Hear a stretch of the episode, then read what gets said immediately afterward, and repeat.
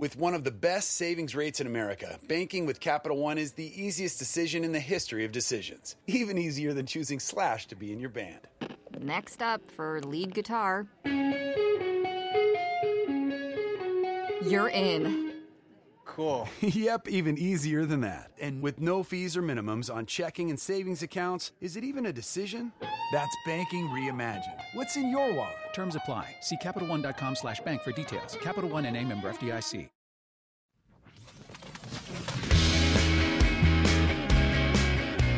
This week on Happy, Sad, Confused, Scarlett Johansson on being the biggest action star this side of The Rock, and Colin O'Donoghue on Once Upon a Time and a new film, Carrie Pilby. I'm Josh Horowitz, reporting from our special office in Las Vegas, Nevada. This Hey, is hey, Sammy. crazy. We're uh, hi guys. Thanks for tuning into the podcast this week. Um, Sammy and I are, uh, as I said, we're in Vegas. yeah, we're at we're at the blackjack table right now. No, we're not. now. That's not. That's not true. We're in a hotel room. We are uh, shooting lots of fun interviews with folks that you can Mm. check out on MTV's YouTube page and MTV's Facebook page. Uh, you should check it out because we've been having a good time. So really far, good so time. All of your best friends are here. all my best friends. So this thing called CinemaCon is happening right now as we uh, tape this in Las Vegas, um, where uh, all the big movie stars come out to talk about their upcoming movies uh, that are coming out in the next year. Um, so I mean, already we've seen sort of like upfronts for movies. Yeah, yeah. So we just saw, we just came from an interview with Mark Wahlberg and Mila Kunis and Jessica Chastain. Chastaniak herself. Yeah, so um, Aaron Sorkin. Aaron Sorkin. Yesterday we talked to Spider Man himself, Tom Holland. Yes. Uh, Baby Driver, Ansel uh, Elgort, Edgar Wright, Jon, Hamm. Ham. You guys, Jon Hamm. Sammy was moved by I Jon was. Hamm. It was a I- moment. I don't know what we've done to deserve Jon Hamm. I really don't. He was so uh, sweet. I, I, I, he was wonderful. He was everything you want him to be. he really was. And uh, after we finish taping this intro, we're going to go back and hopefully uh, reunite with um, Sammy's maybe his, her next to Hugh Jackman. your Next to Hugh. Jackman, my number. He's. I don't want to even call him my number two because he's so high up on the list. Right. Co number one, join Yeah. The Rock Johnson. Do the Rock J? So anyway, that's uh, what we're up to uh, this week. As I said, you can check out uh, fun interviews all over MTV's Facebook page and YouTube page. As for this week's show, uh, nothing to sneeze at either. Some cool guests this Yeah. week. Uh, later on, we've got Colin O'Donoghue, who is, uh, of course, Captain Hook on Once Upon a Time. Uh, he is the second Once Upon a Time cast member after Jennifer Morrison to join me on the show. Um, yeah, and uh, and he has a new film called Carrie Pilby. This kind of uh, coming of age independent flick that opens this Friday in uh, select cinemas and also on VOD. I think a few days after. So we'll talk about Colin in a bit. But first up on the podcast this week, uh, one of the biggest movie stars on the planet. Ever. Okay, Like- F like short. ever. in the history of the galaxy, In the history of cinema. uh, Scarlett Johansson. So this is one of these uh, shorties. Uh, shorties. This is my shorty, Scarlett Johansson. my, my shorty Scarlett's, but it is. It's a shorter interview. It's like a little catch up with her, but uh, super fun to do. She has her new movie, uh, Ghost in the Shell, which is out this Friday. Not Ghost of Rochelle, as I first thought it was called. What is wrong with you? Did just- you really thought it was Ghost of Rochelle? When I first heard about As this a new movie, Rochelle or Rochelle like uh, like, like people were saying, "Oh, you know, she's Ghost of Rochelle," and I was like, "Oh, what's that?" And then it it came together for me. you're fired. I should be. I should be. Ghost of the Shell, as Sammy does not know, is a very No, famous now I know. anime. Now I know. Okay, don't argue with me. it's a very famous anime, of course, that's been adapted into this ginormous big action movie um, that Scarlett uh, Johansson is the star of, and it's uh, it's really slick and cool and um, definitely worth seeing. I really enjoyed it. I, I frankly haven't seen the the source material. I mean, I know of it, um, but it's uh, it's it's it's striking in, in just sort of like the scope of it, and she kicks a lot of ass as only Scarlett As she does. Yeah. So this is a fun conversation. I, I mean, she's great. She we talk about uh, Scarlett is a New Yorker. She grew up in the city like myself. Uh, so we kind of like geek out about uh, New Yorky things. And You get compared to her a lot, a don't lot. you? I, am the male Scarlett Johansson. Pretty much. she really hates it when I say that.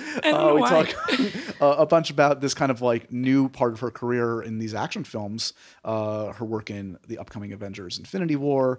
Yeah, Um, that little movie. yeah, exactly. So uh, we actually hit upon a lot in a relatively uh, short uh, time frame, uh, and she's delightful. So I'm very pleased to uh, deliver this to you guys. Please enjoy this conversation with Scarlett Johansson, and on the other side, we'll uh, we'll hit you up with a little Colin O'Donoghue action.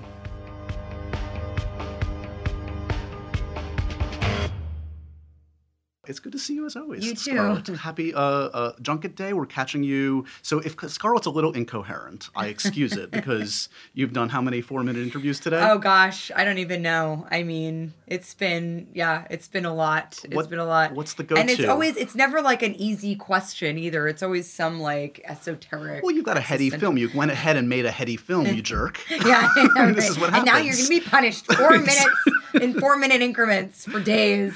Um, but I have to say, I get a lot of questions about my suit um, Yes. and how comfortable it was and how I get into it. And I'm like, do, do guys get this question? This is like, fair. I don't really think you ever like look at Captain America and you're like, how much talcum powder is in your super suit? I do. It's distracting actually for me. It Just the distracts. clouds of it that billow as he walks. Yeah. Now I have something to talk to Chris about on the next Avengers movie.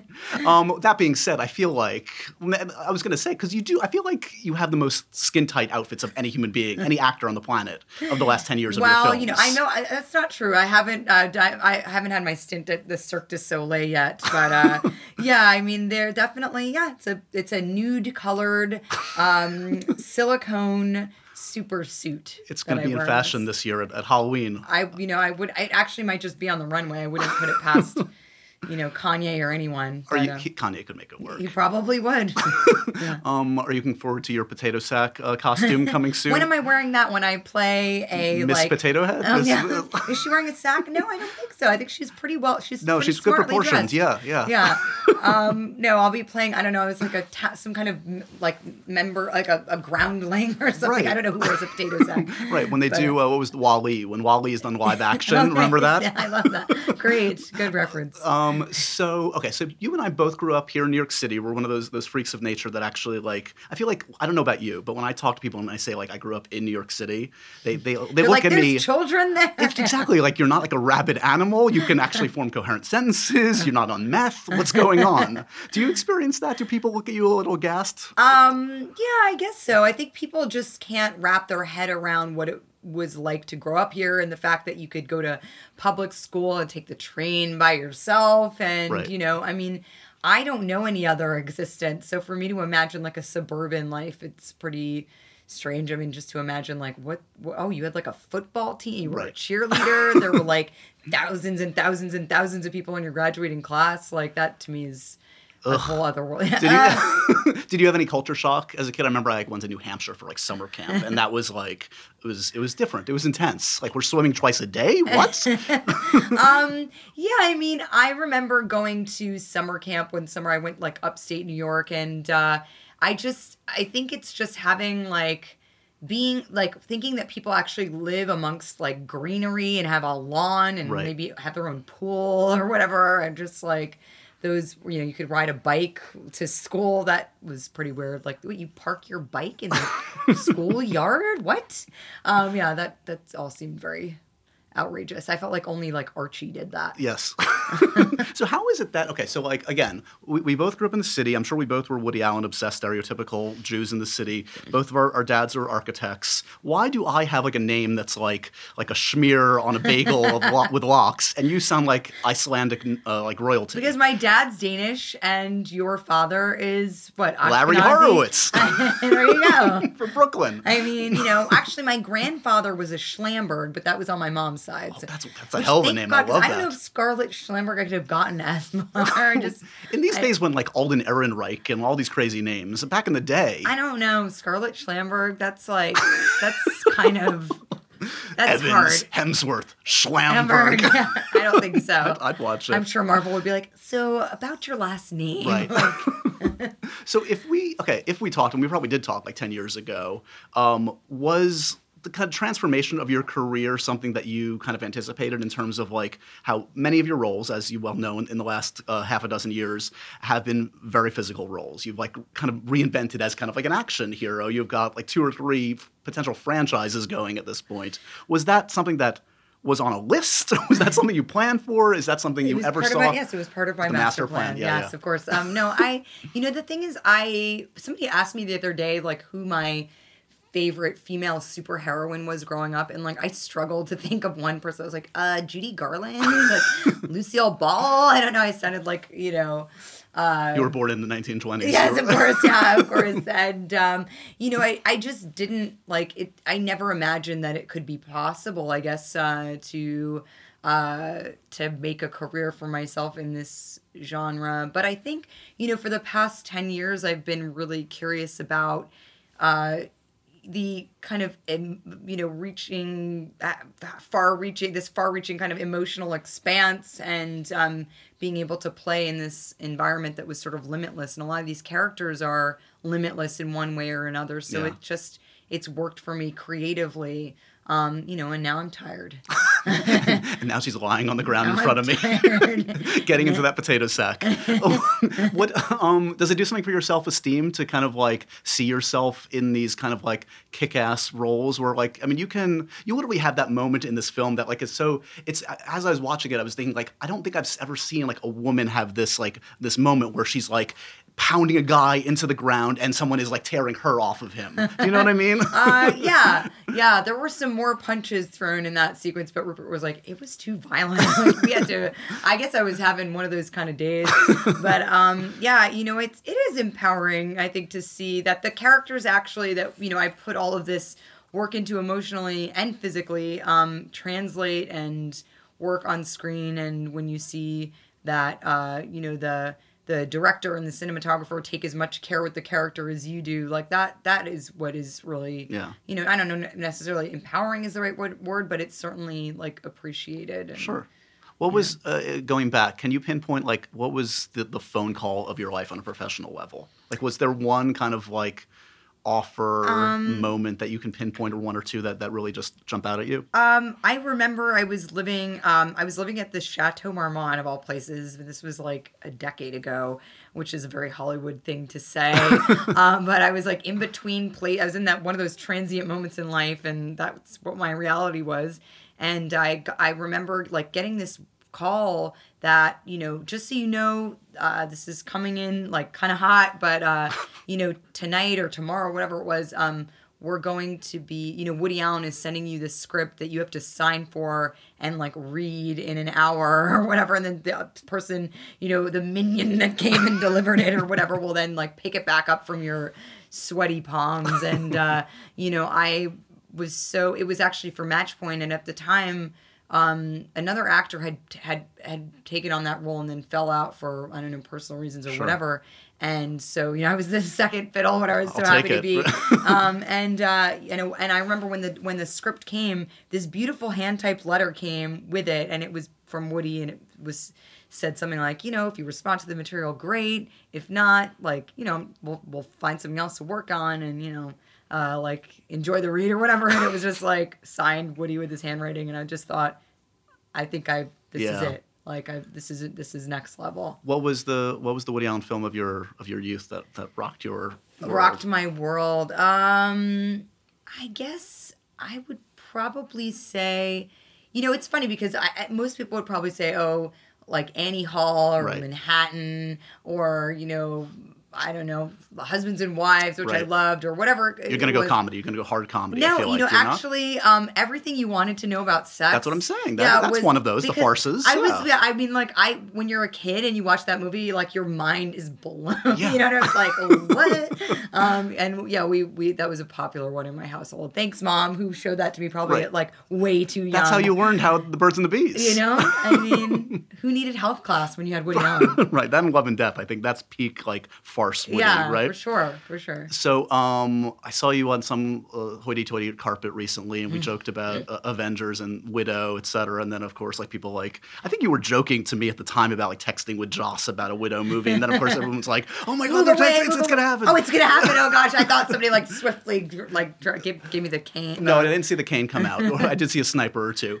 But um, did anything surprise you about this latest Avengers script when you finally got the chance to read it? Um, well, the it's so like somebody said to me the other day, they're like, is Black Widow ready for Guardians of the Galaxy, and I was like, well, the last time that like aliens descended upon New York and like, so yeah, took us over, and then that like giant flying dragon thing, like they all like came like birthed out of it, whatever was going on in that. Um, I think my character was like, all right, I've seen it all, I'm good. Like, so I don't even think like a talking tree will faze her at this point. Um, but I, you know, certainly reading the script, it's just like the universe is expanded to a point where like it's just like it's sort of um yeah it's like incomprehensible at this point i'm just like okay when it's all good this is all happening and like Just trust goes, in goes. them yeah at this point. You're not like writing 50 questions. Like you know what I mean? Like I used to kind of go into work and I'd have these long meetings with Kevin Feige, and I'm like, this doesn't inform the character in this way, and blah blah blah. And now I'm just like, I, I you know what? I, I throw my hands Right. up and surrender as long as it feels true to me. Then like Fair this enough. conversation with another character is fine, even if they want to be a talking tree, fine. it's all good. I'll roll with it. It's okay, in all seriousness, I can't quite wrap my brain around the fact that the Widow movie hasn't been announced yet. I know it's stupid to say that, but like just knowing the popularity and the economics and all of it, why? I mean, in your mind, are you disappointed? Is there uh, what's going on? I- Where, you know, where's your head at right now? I guess I just sort of always assumed that if this was meant to be, it would be. And, you know, I certainly when I was offered the Ghost in the Shell, you know, I wasn't never expecting that I would be offered something, you know, another franchise like in this genre. Not that it's like, not it's that pretty much a one of a kind, but yes, yeah, it's a one of a kind, yeah. but it's definitely like you know when you look at like the kind of overall grand scheme of things, you're like you don't have this kind of opportunity so often, you know. And I remember my agent saying to me at the time, he's like, "You you realize that this is like a once in a lifetime opportunity, um, you know." And and so it, it's sort of in some ways satisfied, I guess, that part of my life. I you know it was this movie was so difficult Yeah. in so many ways that like obviously the black widow movie in my mind would be a very different kind of movie. It's a very like it's just like visceral in a different kind of way and uh you know is uh in some ways you know it's a different genre obviously but it's you know i i just uh it, it this ghost in the shell took a like it took a a piece of my soul with it and like uh i don't i don't i don't know um So maybe if I told you right before Ghost in the Shell, you would have I'd been be like, like, "Yeah, let's do this next day." And now you're like, "Uh, "Let's let's hold it. Let's yeah, hold no, our I'm roll. like, Let's slow the tired. Mama's tired. If it happens, great. If not, not the worst yeah, I got world. this talking tree. Yeah, exactly.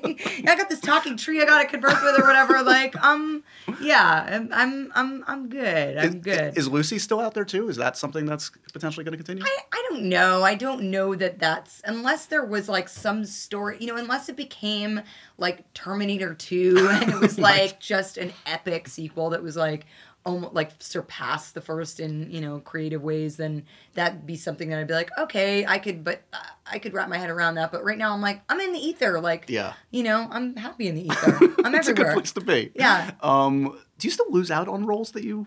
Yeah, yeah, I do. I do lose Really? out on roles. Sure, yeah, of course. It's, Uh, hum- it's a humbling and important experience. especially for self-hating Jews like ourselves. We need it. Is there any? Uh, are you at all interested? I know in the last go around for Girl with the Dragon Tattoo, you were in the mix there, and there's talk of you. Your name, of course, comes up when there's a new director, and they're kind of rebooting it. Would that intrigue you, or again, Mama need a rest? yeah, Mama needs to sleep. Um, no, I I don't know. I actually found out about that because somebody mentioned it to me. It like never came through any professional. This new- um, this yeah, new thing you mean? This Yeah. new thing. It never never came through to me. It actually still hasn't been mentioned to me by anybody that that I work with. Um, but uh, I you know it's hard to imagine that pro- a, hu- such a huge appeal of that project was you know the the ability to collaborate To with out with Fincher Fincher, yeah, yeah. um, you know, and just even our creative conversations in the in the very early stages, you know, just in that audition process were, was really exciting. Um, you know, I can't, I, I don't know. I Okay, don't fair know. enough. You need rest. You need to get in the potato sack. It's okay. um, That's the title of the podcast. that's right. It's usually Happy Sack Confused, but now it's the potato sack. Yeah, Scarlett Scarlett Johansson. and the potatoes. It's like a children's story. oh, nice. Um, it's good to see you as always. Congratulations on the film. I really did enjoy it. It's super. Uh, I mean, it sounds like bizarre to say, but I feel like it's, it's one of those films that like on the dorm room wall, they're gonna have the poster, and they're gonna be debating till like two in the morning the nature of man. Oh gosh! and Hopefully they'll be baked too. Yeah, That's a part of exactly. I always say to my, my friends are coming to see the 3D uh, uh, premiere in a few days, and I'm like, make sure you like eat some pot before you go. There you go. I think that's how you're supposed to view it. There you yeah, go. The- that's how you get the full Ghost in the Shell experience. that in any Pixar film. Uh, words of wisdom from Scarlett. Uh, it's good to see you. As Thank always. you. You too. You're listening to Happy, Sad, Confused. We'll be right back after this. With one of the best savings rates in America, banking with Capital One is the easiest decision in the history of decisions. Even easier than choosing Slash to be in your band. Next up for lead guitar. You're in. Cool. yep, even easier than that. And with no fees or minimums on checking and savings accounts, is it even a decision? That's banking reimagined. What's in your wallet? Terms apply. See CapitalOne.com slash bank for details. Capital One and a member FDIC. That was Scarlett Johansson, of course, appearing in Ghost in the Shell, out in probably every movie theater on the planet this Friday. You will not be able to avoid it. Uh, definitely worth checking out. Uh, ne- next up on the podcast is Colin O'Donoghue, who, as any Once Upon a Time fan Yes. uh, knows, is of course Captain Hook. The I- sexy Captain Hook. okay, okay. Um, and I know I know a lot of uh, Once fans uh, probably listen to this podcast. Um, as you may or may not know, full disclosure, my brother Adam Horowitz is one of the co-creators of Once Upon a Time. So I've gotten a chance to kind of know, get to know these guys a lot over the years at various functions, comic cons, etc. Um, so whenever they're in town, which is not often because they're often shooting in Vancouver, really for nine or ten months of the year, um, I do take the opportunity to catch up with them. So this was fun to have Colin in. Uh, he, uh, you know, is is there are very few shows, and I, I again I have a unique vantage point I think because of my brother and because of talking to these guys as much as I have uh, to see kind of the passion for the show. It's very very unique, and uh, he talks about that as well as um, you know his path to getting on once. Um, he's he's he's another coming up in, a, in an upcoming week. We have Joe Manganiello talking about uh, being um, uh, almost being Superman. Colin O'Donoghue was also almost Superman. Yeah, so we Oh. talk a little bit about that as well. Wow, uh, and his new film, uh, Carrie Pilby, which is uh, a really cool new coming of age flick starring uh, Bel Powley, who you might have seen in Diary of a Teenage Girl, very talented young actress. Um, so uh, definitely support Colin, support independent filmmaking, and go check out uh, Carrie Pilby. It's out this Friday, uh, and then on VOD soon thereafter. So without any further ado, signing off from Las Vegas. Yeah. S- Sammy and I are gonna go uh, squander our respective fortunes on the the blackjack tables. if you don't hear from us Yeah. next week, we hit the jackpot and quit. or we're in prison for some Yeah, god awful offense. dead. Yeah, we're dead. Come find us, please help us. Uh, enjoy this conversation with Colin O'Donoghue.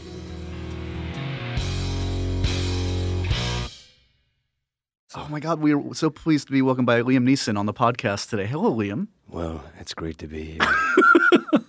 Thank you for having me. Liam will be on the podcast at some point. He'll get his time. Today is uh, Colin O'Donoghue's day. Uh, thanks for coming by, man. Good Thanks for you. having me. You uh, you are the the second of the the preeminent once cast to join me. Oh, really? Who? Jennifer Jennifer uh, Jennifer Morrison. She got here before me? Oh. She got here before you. You know, she spends a lot of time in New York, as, as you Well, know. she does, yeah. So she had that over you. Uh, but uh, I'm so I'm so thrilled that you managed to find the time to come by, man. Yeah, well, thanks for having me again.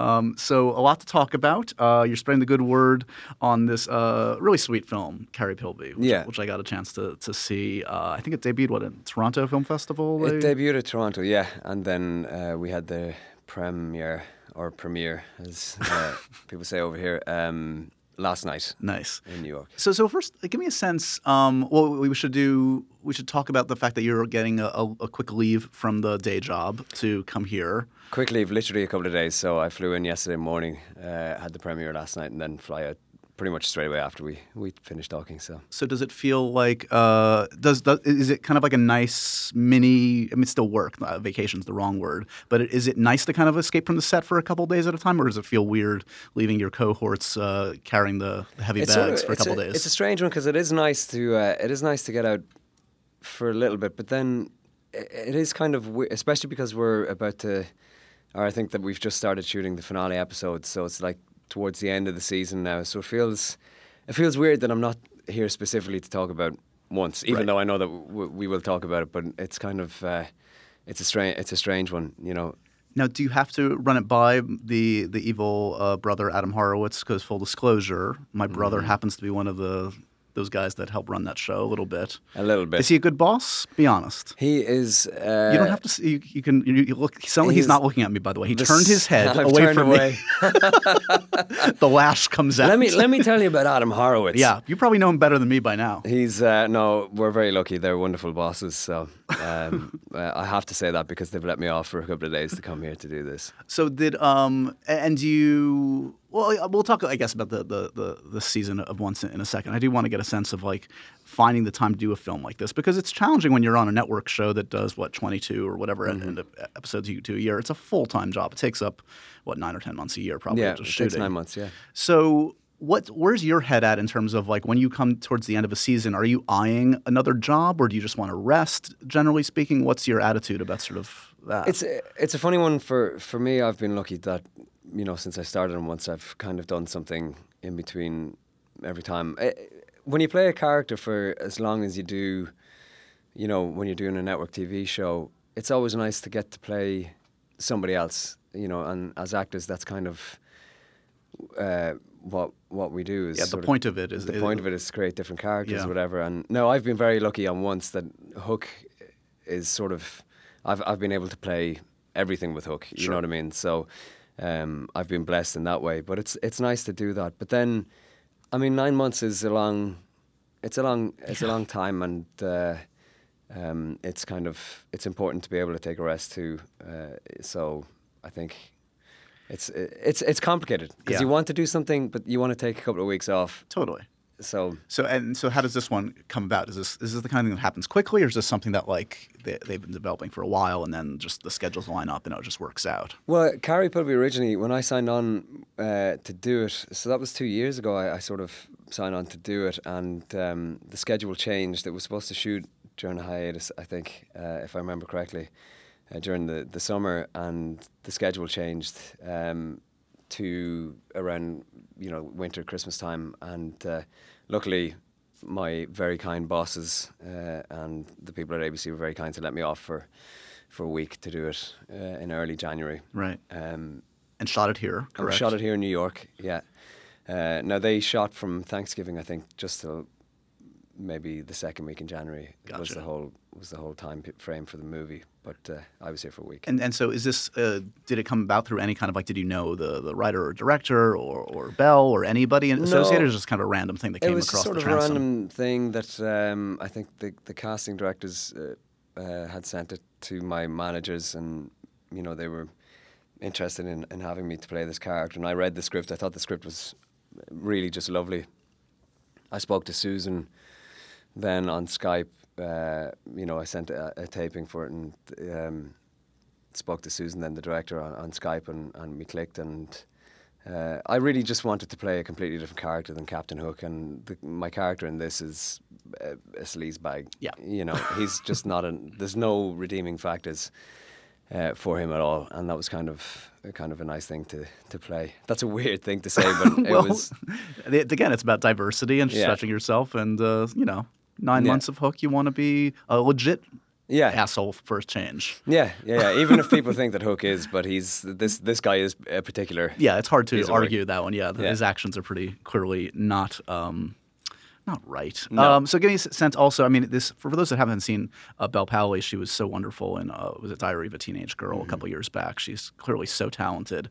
Um, was she, so she was attached when you came on, and give me a sense of just working with her. This is somebody that I, I've had my ever since I saw her in that film. Like she's one to watch. You just have to see her in everything now. Well, she when I first got the script, she wasn't attached. It was somebody else, um, and uh, just in the way that independent movies work, the, things uh, sort of change. And then uh, I think that they, you know, they, they were very lucky to to get Bel to, to do it, and uh, I think she's wonderful in the movie. Yeah. So Is it striking to you that what we've got a, a female director, female writer, Mm-hmm. female lead? Uh, sadly, that is striking. I think to, to Yeah. at this point in, Yeah. in 2017. Uh, but is that something that you know did, did that you know, change the process? Did it feel different, sort of having that much kind of estrogen involved for I a change? I didn't think about you know, you know the female thing. I didn't think about it so much at the time. Uh, I just the way I look at it is, th- for me, I, I, I still I can't believe and understand how even we have to ask that question. Exactly. Yeah. You know what I mean? Because for me, it should be a case of the work should speak for itself. It doesn't matter the sex of the person who's directed it, who's written it, who's produced it, who who's starring in it. It's about the actual film and how a movie makes you feel, or how. Yep. And that's what it should be. And unfortunately, that is something that we have to talk about. Is the fact that it is directed by a, a woman. You know, it is written by a woman, and. Uh, uh, I guess in this day and age, you know, th- that is something that we have to sort of try and, and figure out because it doesn't make any sense that that's still uh, applicable, that that's still something that we have to consider or in any way. For me, when I approached the job, and uh, I just approached it the same way I approached any job. Sure. I didn't, you know, I have to, I have to go learn my character, figure out what way I want that character to be, work with the director on how she or he wants it to be, and then just do my job. And um, so that never it never crossed my mind. But I know for, for Susan, you know, we just did an interview there, and, and she was saying, you know, for her at times it was difficult with with people who sort of didn't like being told what to do by a- by a woman, not not necessarily cast wise, but even crew and stuff. And It's crazy. that's crazy to me. You Yeah. know what I mean? That's insane. Is it uh, is it the dream of every uh, Irishman to be uh, punched in the face by Gabriel Byrne at some point? I mean, who doesn't want to be punched in the face by Gabriel Byrne? you don't have to be Irish. Uh, This is fair. Uh, my dream at the minute is to not be punched by somebody in anything because it seems to be that everything I do, I get hit. So this is uh, this is your thing. It's your signature move. it's that's it. You've got a Um, punchable face Well, thank you very much. thank you. Because it's too perfect. Here's my spin on it. Oh, my god. They want to just knock it around. Oh my god. um, yeah, no. For me, it was like to get to work with Gabriel Byrne was, uh, you know, one, of those dreams come true because, Yeah. you know, obviously as an Irish uh, actor and sort of growing up in Ireland, I mean, who doesn't know who Gabriel Byrne is anyway? But he's just an amazing uh, actor and person, and it was just great to to spend any time with him at all. You know. Yeah. Well, so th- th- this film uh, uh, kind of catches Carrie. I think she's 19 for, for most of it. Hmm. What would what would a film about you at 19 look like? Are we talking tragedy, comedy, uh, rom com? What's the story of Colin at 19? Uh, when I was 19, I was sort of very focused on wanting to be uh, an actor. I went to drama college and uh, I sort of, um, that was sort of my main thing was I was, I was really focused on that. And then I played a lot of guitar and drew a lot. So that was kind of, A lot of these things probably remain the same. uh, yeah, yeah, yeah, pre- pretty much, Right, I'm is that- pretty much exactly the stuck at same. 19? Uh, yeah, um, but uh, I guess I was kind of driven to to want to succeed as an actor, not necessarily to be. N- not to be famous or Sure. to be rich or anything, but to just to, to actually be able to do the job or to, To have someone allow you to do it so you could actually make this work as a living. You know, because um, it's funny, you know, even coming like today, and obviously, like we've met quite a number of times and stuff like that, but nobody prepares you for interviews or how, how you're supposed to come across. Yeah. And part of the reason that I became an actor is so I didn't have to be me. Um, and then, then you have to come and do interviews and talk about how you felt and your process and stuff like that. And sometimes it's just a, a natural Yeah. thing. You know, you don't you don't think about it, and you just sort of react to to, to what the other person is doing. And Did uh, anybody ever give you any good advice on that side of things? Because I've talked about this to death with people too. It's fascinating because yeah, I think people, uh, tons of very talented actors just aren't. Wow, they're not a great talk show guest. That's Yeah. not a slight against them. It's, Yeah. it's a different skill set. It's it is. You're kind of playing a different role. Yeah, I mean, for me, what I what I started to do was, you know, it was really the big one for me was the first Comic Con I went to with with once. Yeah. Um, I mean, I'd done some publicity for for the movie. I did the Rite and Sure. stuff like that, but it, it was never quite like when I went to Comic Con, and it's relentless when you're there. Just you, it's interview after interview. Yeah, after you don't know where you interview. are half the time. You're just being shuffled to room to room. It's crazy. yeah, and you're answering the same question constantly. And so what what I started to do was you nearly become a caricature of yourself. You, you sort of have to. I'm I'm I'm nearly playing the part of me, just so I can be present and, and engaged. Because Yeah. sometimes you're just like, oh my god, I I- don't know what I'm saying. I don't, I, don't- I can't think what I'm answering at Yeah. the minute, you know. And uh, um, yeah, so it's sort of weird. You, nothing really prepares you for it. But there are some people who are just naturally gifted at it who you know they're the people who walk into a room and everybody sort of Is there anybody in the once cast that you envy that ability that they just they they actually revel in it? They enjoy kind of like I think there are people, definitely people who are really, really good at it. Yeah. You know, I think Jen is really good at it. I think Ginny, uh, Josh, Lana. Uh, I think most of them are. You know what I mean? But I'm sure that they all have their own quirks. yeah, too, and a lot of the a lot of those that you mentioned actually have even been working since they were literally kids and doing. I mean, you've been working since you were a kid, but they've been doing like you know Yeah, yeah, yeah. films and TVs Yeah, where they, it's yeah. necessitated. They've just through repetition, they've also gotten used to it a, yeah, a bit. I guess so. Yeah, I guess that's that's a thing. Um, but which is good for me because when we're there as a cast, I just sort of just sit in the background and let them let them answer everything. You'll have the witty aside, just you yeah, know. yeah. So when um so where did that focus come from? You think early on in terms of uh I mean having that kind of wherewithal and and and and, and willingness to put yourself out there and not being you know in it to be you know on the cover of you know People magazine, but really just loving acting and, and wanting to make that your focus. Was there something in your family, or was it just an external kind of Yeah, well, of I, I, I sort of joined youth theatre when I was 15, uh, 16, and I had no intention of doing it, or I just had friends, and I sort of fell into it. But I, I, I realised very quickly that it gave me the opportunity to to be somebody else, to be somebody more, because I was a very quiet Mm-hmm. teenager and stuff like that, and to be somebody more engaging, to you know, and to, to be able to experience that without having to necessarily change who I am as a person right. and that was sort of really what, what drew me to it and I just love the I love the idea of losing I, I love the idea of affecting people and losing yourself uh, to a role where to the point where it can make somebody cry or it can make somebody laugh Yeah. Uh, you know what I mean and I think It's like that's almost like a supernatural power. It's it's just crazy that you can Yeah. literally just through words and action yeah I and being so, just know, affect that kind of emotion. It's just that yeah, for me it was just a big a big thing to be able to to do, to do that, and and I had so much stuff inside me that I I needed to get out. Like, and I- used to draw and play guitar, like I said, and, Yeah. and they were they were outlets as well. And for me, it was acting was sort of the thing that you know if. If I wanted to scream, Yep. If I needed this is your to outlet scream, to do it. That was the outlet to do it. Yeah, that yeah. was my way to get it out there. What, know. what were uh, do you remember the first films that really sucked you in as a kid? Uh, yes, yeah. I think one of the first ones for me was Twelve Angry Men.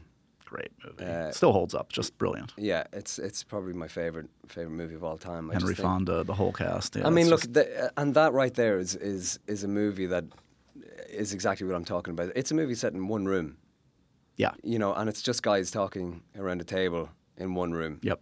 And it, I think it, maybe there's a, a, I think there might be a shot outside at one point, and that's it. right.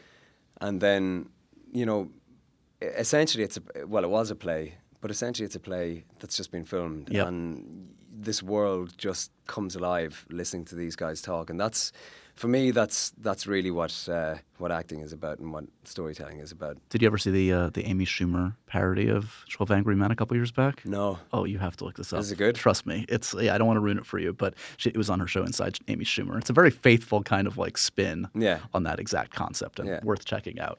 Um, were you into my, uh, my my recon tells me that you might be a Star Wars fan. I was a massive Star Wars fan. yeah, yeah. So what? Um, not that like this is. I mean, what was the hook in? What was the first Star Wars film you saw? What was the character that resonated with you? Give me a sense of your bona fides on, on Star Wars. The first Star Wars film I remember seeing, I think it was uh, A New Hope, and that was, uh, no, it was, it came out before I was born, but um, uh, I remember seeing it. It was one of those ones that was on at Christmas all the time Yeah. back home. So that's the first thing I sort of remember seeing, and uh, I think I get it. look Han Solo was for me was the one that really Yeah. really clicked, and uh, in in some respects I tried to uh, Eddie and Adam sort of call Hook the Han Solo of, of Once Upon a Time. So that was kind Right. of it was nice to get to have that sort of roguish. a little swagger, a little Swagger, roguishness. yeah. Yeah. totally. We're all emulating Harrison Ford in some way. We all, I mean, Pretty much, yeah, right? Pretty much. He's like the ideal man for any Yeah. kid growing up in late seventies, eighties, But I used to etc. I used to collect everything. I used to have the games on the Super Nintendo. I used to, you know what I mean? It was like, and then whenever a Star Wars T-shirt would come out, I'd have to have one. and then it just started to. There was just so much Star Wars stuff coming. Like Gets a little, yeah. How's, how's the family with your Star Wars collection? Have has uh, It's pri- okay. I've calmed that down a little bit. I've got a few of the remote control uh, uh, sort of Got it. things, but they're in they're in my trailer at work. The, so. the life-size Wookiee is in your trailer. It's not in your home. Yeah, I mean, I, I don't walk around dressed as a storm, stormtrooper in the house, but Right. uh, I- as- my son would love it if I did. yeah. How old's your son? He's three and a half. Oh, so are you itching to kind of expose him to Star yeah, Wars a well, bit? yeah, yeah, yeah, yeah. I've started to. Uh, he keeps. He's seen the um, the cartoon, Right. and uh, so he's he's he wants to. Actually, last week I was sort of saying, you know, do you want to watch Star Wars with Daddy? and he was like, yeah. So we'll watch. I we'll watch it soon. What do you think you'll start with? You start with New Hope? think you I'm go prequels? Yeah, Hope. you don't do Yeah. prequels, right? No. How do you feel about the prequels? Well, when they came out, I, I- you know, I was a teenager, and Yeah.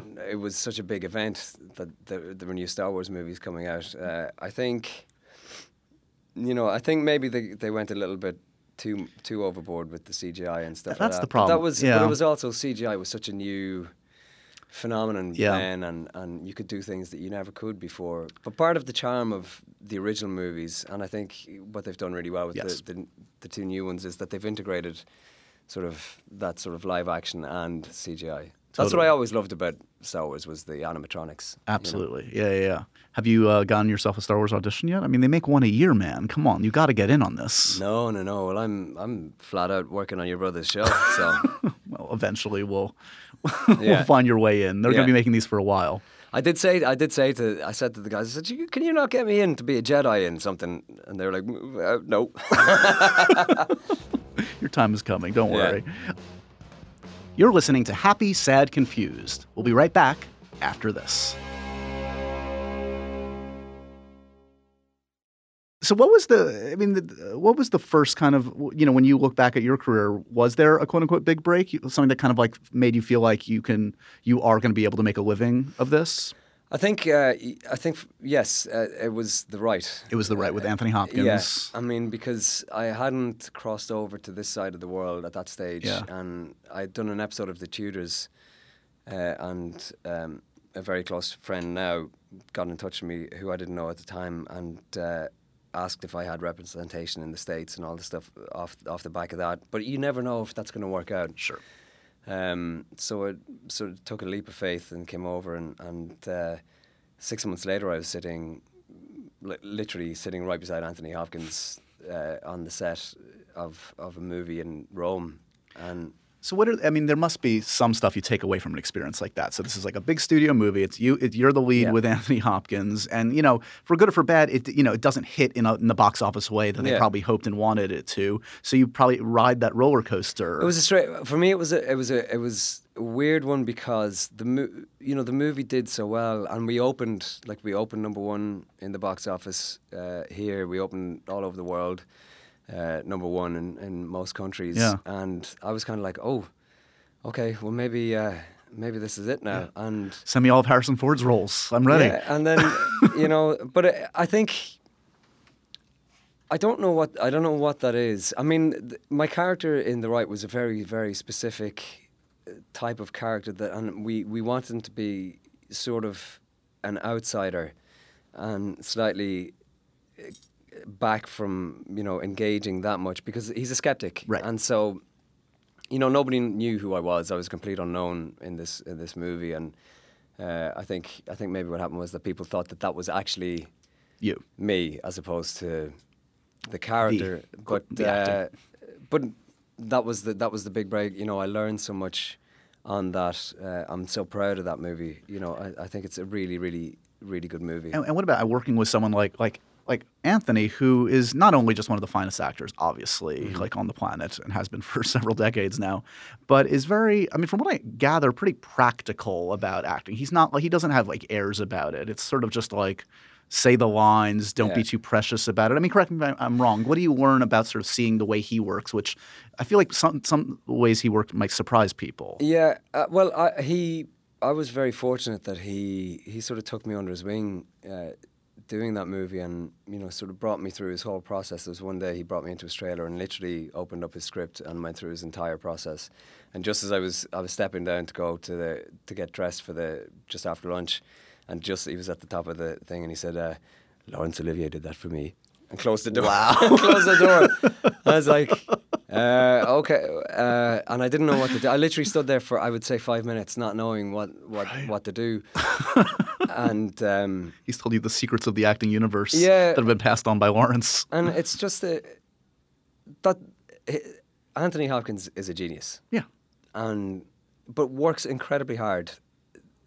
You know, to, Yeah. to, to, to, to do that, and I think a lot of times people don't realize just how how much work um, a lot of these guys who they think it's effortless to really put into to doing that. Like he really put in hundred percent to creating a character, and I think that what he when we worked together, he saw that I was because I was in every scene of Yeah. that movie. uh, I, I went to real exorcisms. I had I had to do boxing training every day. I had to, you know what I mean. So it was like a, it was a lot of work. Sure. And um, I think that he appreciated that You were going you for know, it. You had to. yeah. Yeah. that I wasn't just there going, oh great, I've got, I'm doing a movie. This is great. Uh, you know, I'm going to be famous. Yeah. Which, you know, didn't didn't happen. But, um, yeah. So uh, it was it was a fantastic opportunity to learn from, truly somebody who I think changed the the face of, of modern acting. You know what I mean? Yeah. I think that he really he, he's one of those guys who really just sort of changed the way that we as actors approach things nowadays. And a great impressionist to boot. He can do. Yeah. He can do like everyone. Yeah, yeah, yeah. so, um, and we'd fun. The thing is that we'd we'd great fun on, Yeah. on that end, especially because it's such a heavy subject matter that it was kind of it was important to to have a laugh. So, uh, what's what's the truth behind? I, I literally just had Joe Manganiello in here, who was one of the finalists for Man of Steel for playing Superman. Is Oh, it true yeah. you were also on that short list? You met with Zack and, and company for that. Uh, I was on the shortlist apparently. Yes.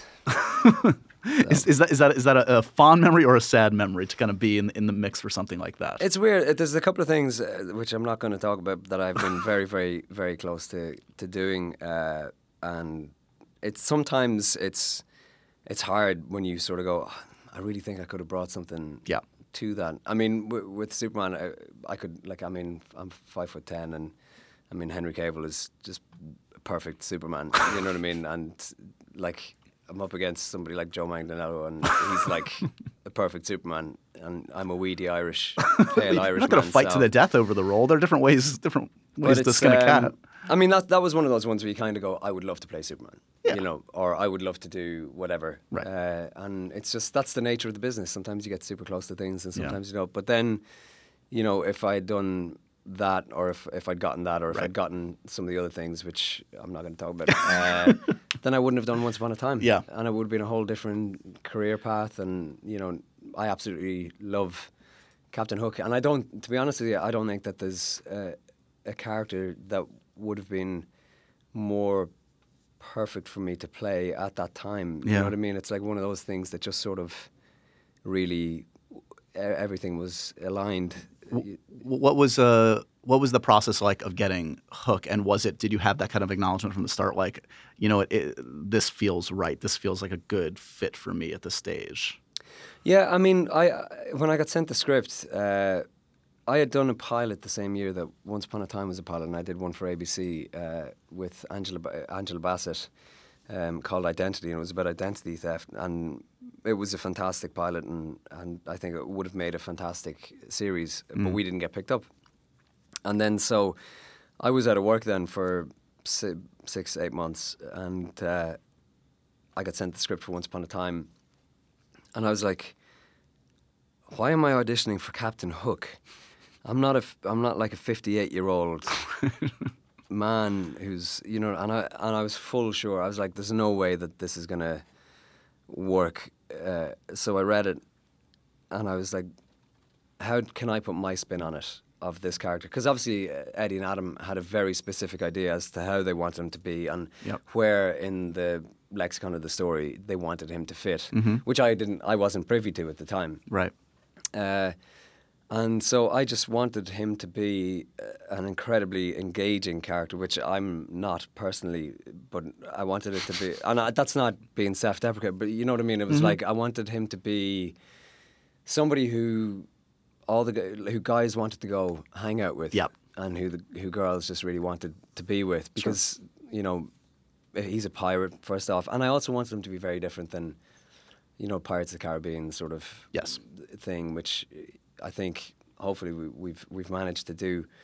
Um, but I had a very specific idea, and luckily it was right on the same wavelength as, as Eddie and Adam, and, and it was just one of those things where I met I met the guys then after I after I did my audition, and uh, it just sort of clicked.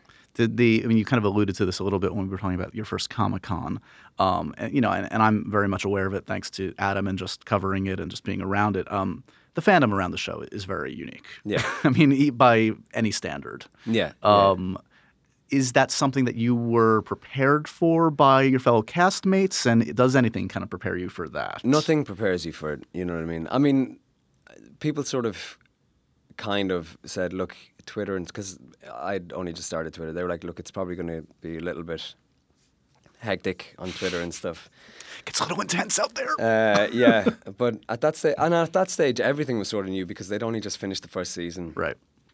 It was a massive, massive juggernaut of a hit, you know, after the first season, and then, uh, so I wasn't, I wasn't really prepared for for for what was going to happen, and you know, we're blessed to have the fans that we have, people who are so loyal to the show. Um, and it's great to be a part of a show that that's like that. You know, it's. Uh, I guess it, you know, in some ways, it's it's a great validation for the work that that you put out there because sometimes you just don't. You know, sometimes you just don't know. You go through the motions up Yeah. in Vancouver. You know, I'm going learning my lines, working on an episode, and you forget that in actual fact there are millions of people out there who who really watch this show and, and love it. Had you ever heard of shipping before you got into this? I had never heard of shipping uh, up until up until I joined Twitter and joined this show. That's so part of your daily lexicon. it's part of my uh, daily, daily, daily, leb- uh, yeah, like, whatever. so is um is working with uh I almost said leprechaun there. I don't know why. Well, you do have the most Irish of names possible. You, it's like it's a drinking game. You have to say leprechaun at least once during the podcast Well, with Colin it, yeah. O'Donoghue. yeah. So, um, oh, so let's talk about this season, which you're about to wrap up. Yep. Um, so you shot a musical episode, which many people have been kind of like wanting for a long time. Yeah.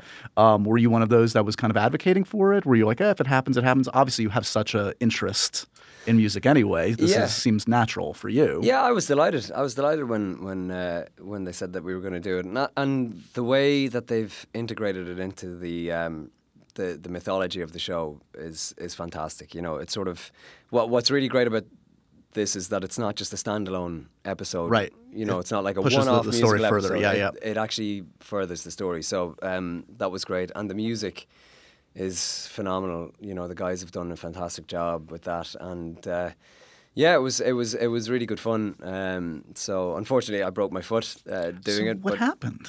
You know, you Uh, use your voice, not your your uh, I legs to I sing, know. man. I fell I fell over a chair. So yeah. Anyway, So, is there a moment we should look out for in your in your number where like if they keep it if they keep it in, yeah, because I did I did it perfectly quite a lot. Uh, so it's sort of that sort of Gene Kelly move where I run up a chair and it got it? Tips over and Did you know immediately that is it? What did you say? It's broken, sprain. What? what, what it's a fracture on my yeah on my fifth metatarsal. So So you felt it. I felt it for definite. I still did it four more times, and then What? did eight hours more of the dance. So, uh, yeah. Well, I kind of. It's one of those ones where I thought if I get through the if I get through the Right. this, then it might actually be okay. you know what I mean? And then I left it for another five days before I went and got an X-ray, and then they said no, it's broken. You have to wear boots. So. Um, yeah, but I didn't have it last night because I, I I was like I'm not, I don't want to do the red carpet Sure. w- with a boot on. Yeah. And then, so people have been tweeting today from the other interview I did. They were like, "What? What happened last night? what happened?" And then, Crazy after party. just so people know, it didn't happen. Nope. Last night, I was in bed at a really decent hour, and It was for the sake of his art. yeah, That's all great injuries are. Yeah. Um, and what kind of what kind of a song do you got? Can you say much about sort of does it reflect your own musical interests, your own style? So yes, so well, it's a sort of very piratey song. I mean, why not? Um, and it's uh, I don't know how much I can say about it. Okay. Uh, I, I think. I mean, I can say that. I mean, I'm sure everybody expects it to be a pirate song. I sing on I sing on two songs, so um, it's kind of a pirate chanty, and I think people will uh, will really enjoy it. yeah. know. So is uh, and you have one more episode. You said they're in the, they've just started. To yeah, we just started the finale episode. Gotcha. And I, I honestly don't even know. I haven't even talked to Adam, but these reports lately about sort of like potentially like rebooting in some way. Like, do you even know what's up? What's going on Uh, going forward? Um, oh, you know more than me, clearly. Uh, I might know some Okay. things, but it's still at the minute we're still just wait, waiting to finish off the season. and- Finish this and- one, then see what- and see what happens. Okay. I mean, you should be able to get more information. I know. I just haven't, Me. Put in the phone call. I wanted to be uh, surprised by you. But I think it's it's look we once upon a time is is is a very I think special show and holds a very special place as one of the only shows out there that's just purely about hope and not and un, unapologetically so Yeah. you know what I mean and I think that that's something that's uh, especially with the political climate the way it is at the minute and stuff I think it's a very important thing to have Yeah. um, and we've got an amazing fan fan base and stuff like that. So we, I would love for the show to. There's more hook for you. So- Hopefully, you'd like to do some more. You're you're you're willing and game. Listen, I love I love Hook. You know what I mean? He's uh, he's part of who I am now. So Yeah.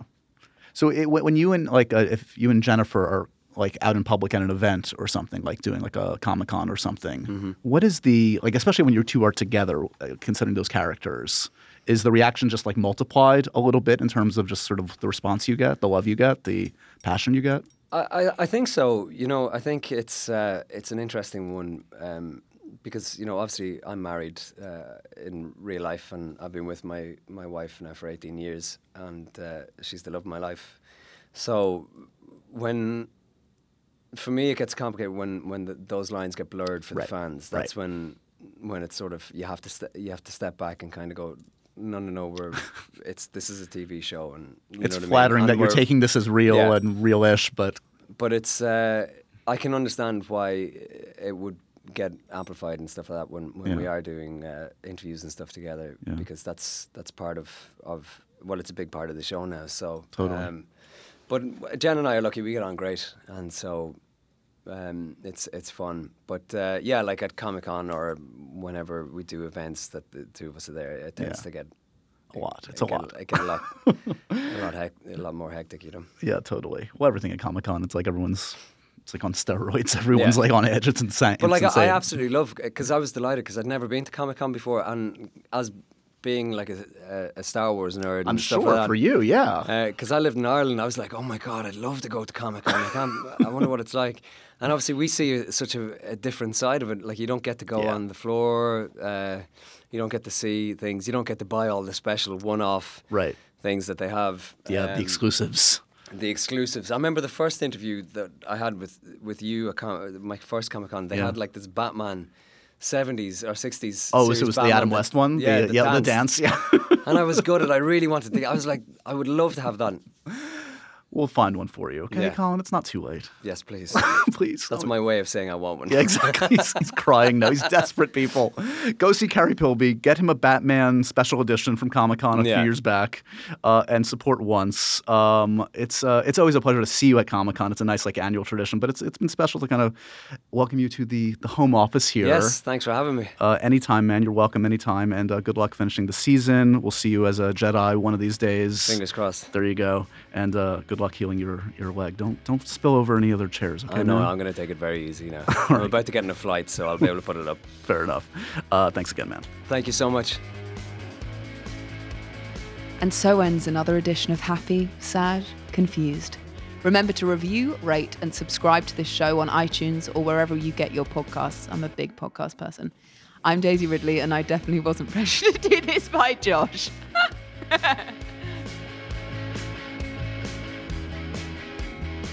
This episode of Happy Sad Confused was produced by Michael Catano, James T. Green, Mukta Mohan, and Kasha Mihailovich for the MTV Podcast Network, with additional engineering by Little Everywhere. You can subscribe to this and all of our other shows on iTunes, Stitcher, Google Play, Spotify, or wherever else you find your favorite podcasts.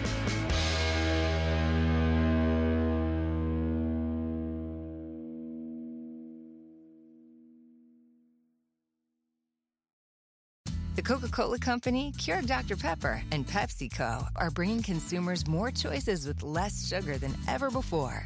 From sparkling, flavored, and bottled waters to zero sugar sports drinks, teas, and sodas, consumers are taking advantage of these choices. In fact, nearly 60% of beverages sold contain zero sugar. To learn more, visit balanceus.org.